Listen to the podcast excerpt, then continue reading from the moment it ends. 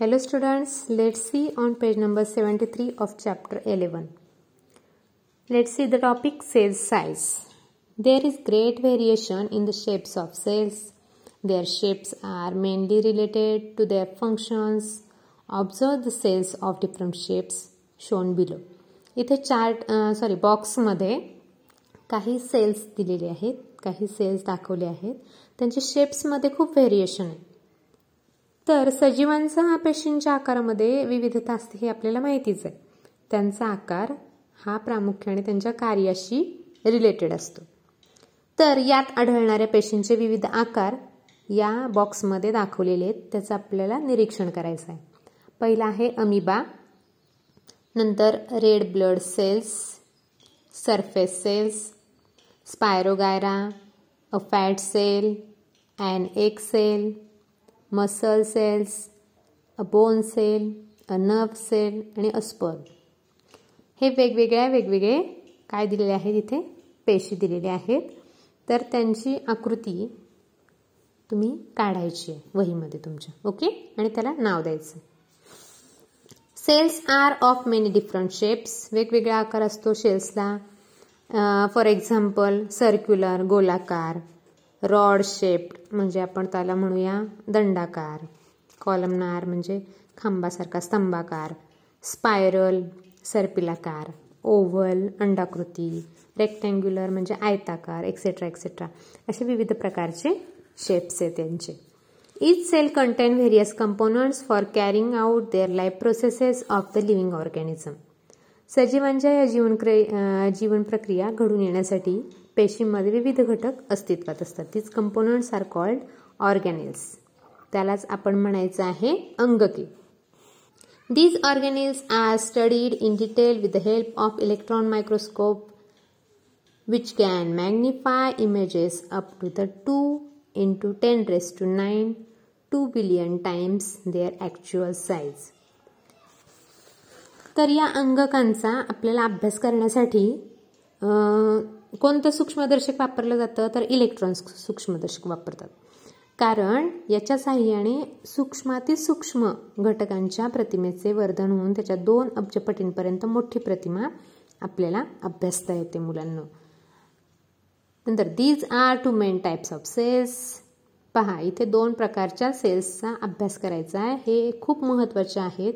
हे आपल्याला बारावी सायन्ससाठी सुद्धा उपयोगाचं आहे. म्हणजे इथून पुढे आपल्याला याची माहिती डिटेलमध्ये लक्षात ठेवावीच लागणार आहे त्या कोणत्या दोन सेल्स आहेत ॲनिमल सेल्स आणि plant cells these cells consist of various types of membrane bound cell organ organelles plant cells have definite shapes due to the presence of cell wall around them Besides, unlike animal cells, plant cells contain single large vacuole.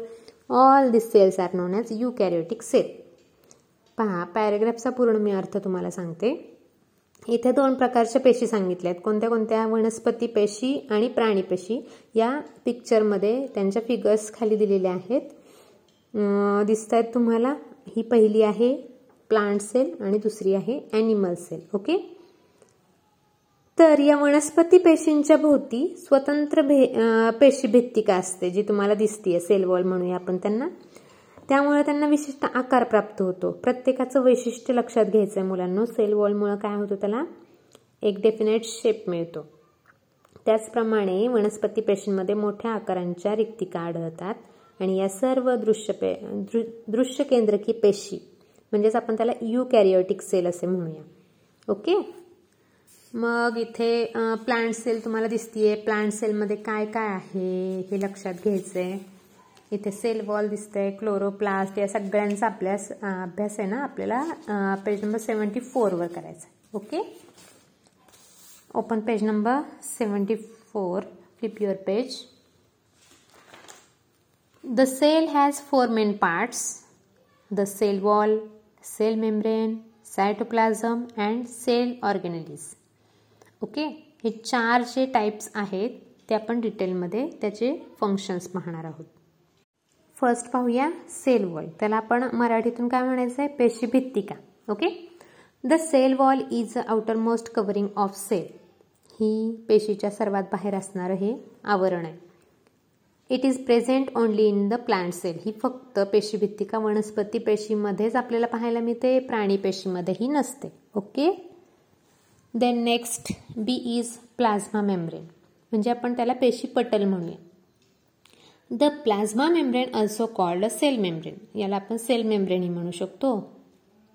Is a kind of thin covering त्याचं जरा पातळ covering असतं पातळ आवरण असतं आणि ते कसं असतं? It is extremely delicate and flexible ते नाजूक असतं आणि लवचिक असतं. It is the outermost covering of animal cell पहा ॲनिमल सेलला सेल वॉल नसते मग काय असतं? प्लाझ्मा मेम्ब्रेन असते. मग ॲनिमल सेलच्याच आउटर मोस्ट कवरिंगला आपण काय म्हणायचं आहे?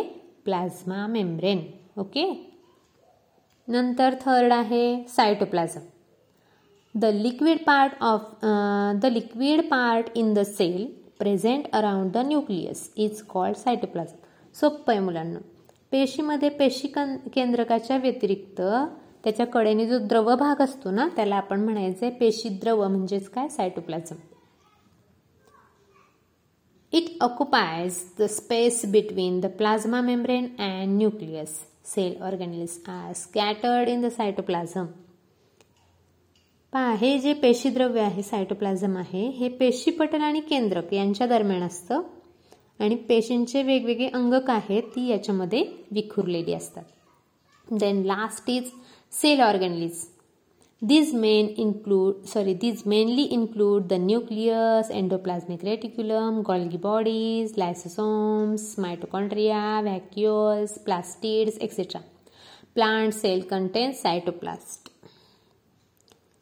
पहा पेशी अंगके म्हणजे काय पेशी अंगकामध्ये काय काय येतं तर केंद्रक येतं अंतर्द्रव्य जालिका गॉल्गी बॉडीज लयकारिका रिक्तिका तंतुकणिका लवक यांचा सगळ्यांचा समावेश पेशी अंगकांमध्ये होतो आणि वनस्पतीं पेशींमध्ये हरित लवक सुद्धा असते.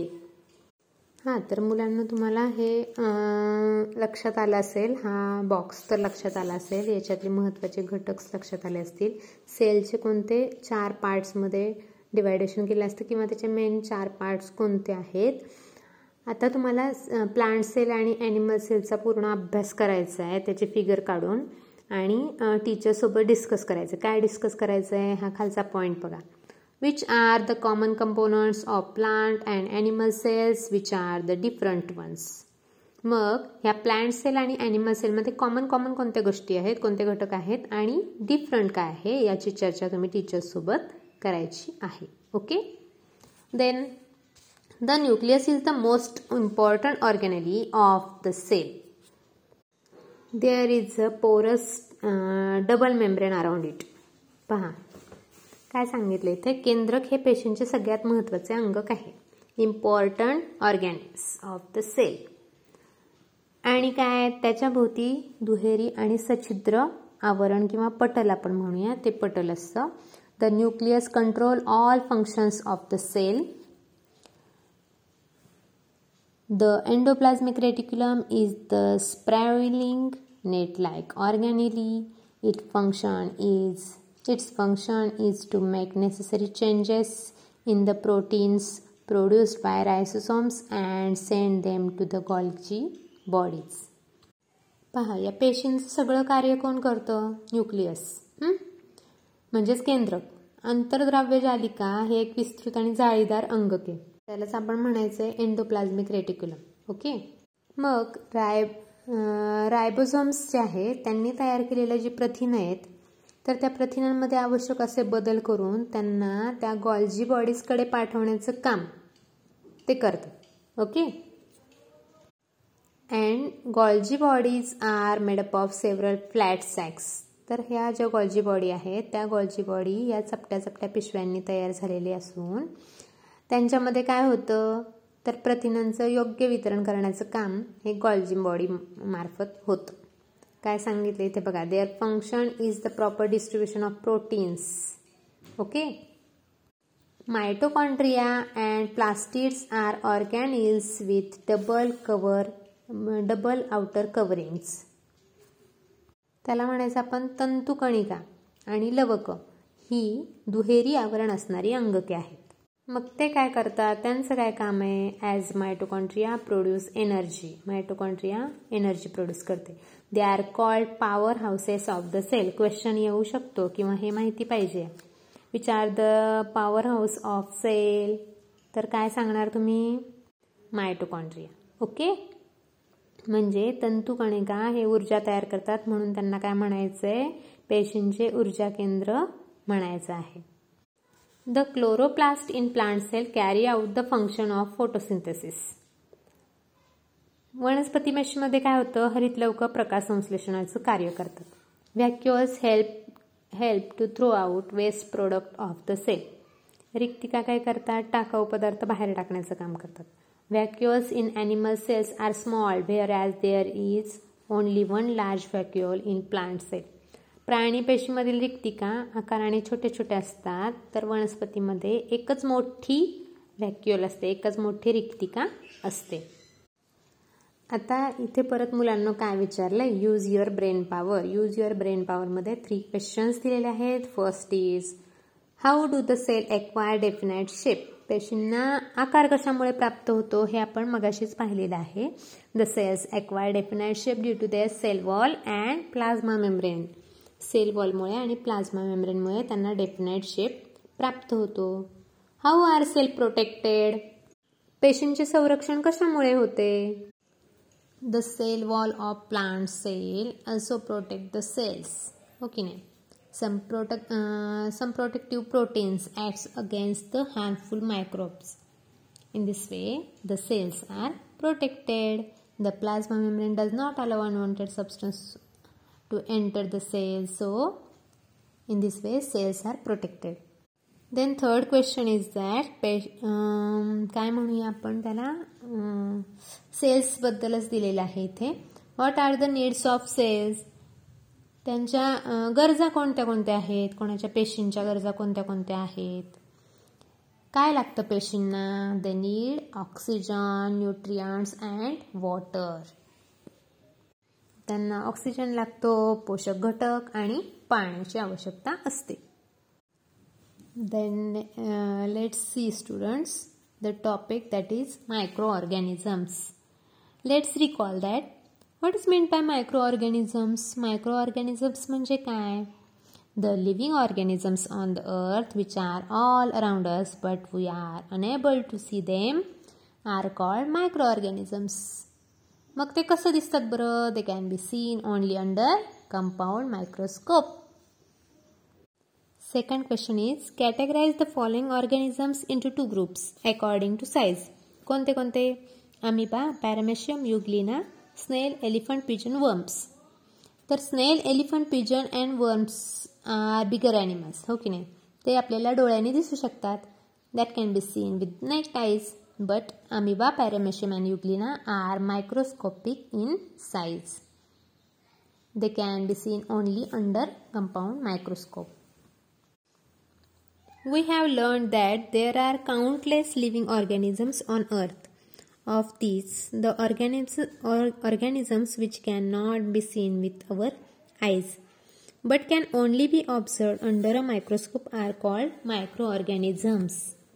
Okay. त्याची डेफिनेशन अजून एकदा दिलेली आहे.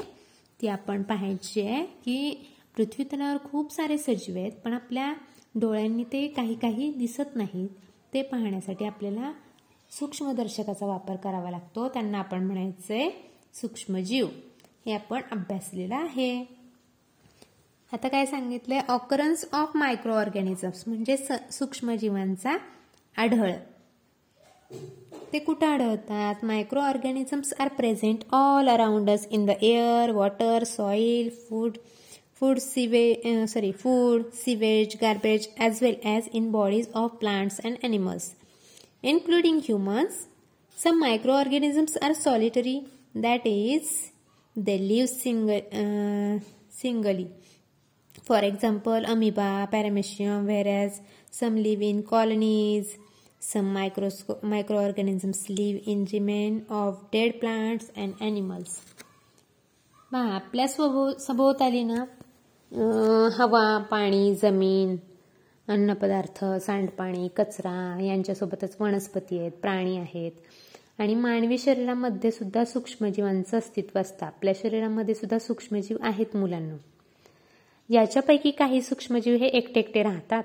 कोण कोण एकटे एकटे राहतात अमिबा पॅरामेशियम आणि काही काही वसाहती करून राहतात. आणि काही काही काय करतात? डेड ॲनिमल्स आणि प्लांट्सवर जगतात. म्हणजे मृत वनस्पती आणि प्राणी यांच्या अवशेषावर पण जगणारे मायक्रो ऑर्गॅनिझम्स आहेत. काही उपायकारक आहेत काही अपायकारक आहेत. मग त्याच्याबद्दल आहे आपण माहिती पुढच्या टॉपिकमध्ये पाहणार आहोत.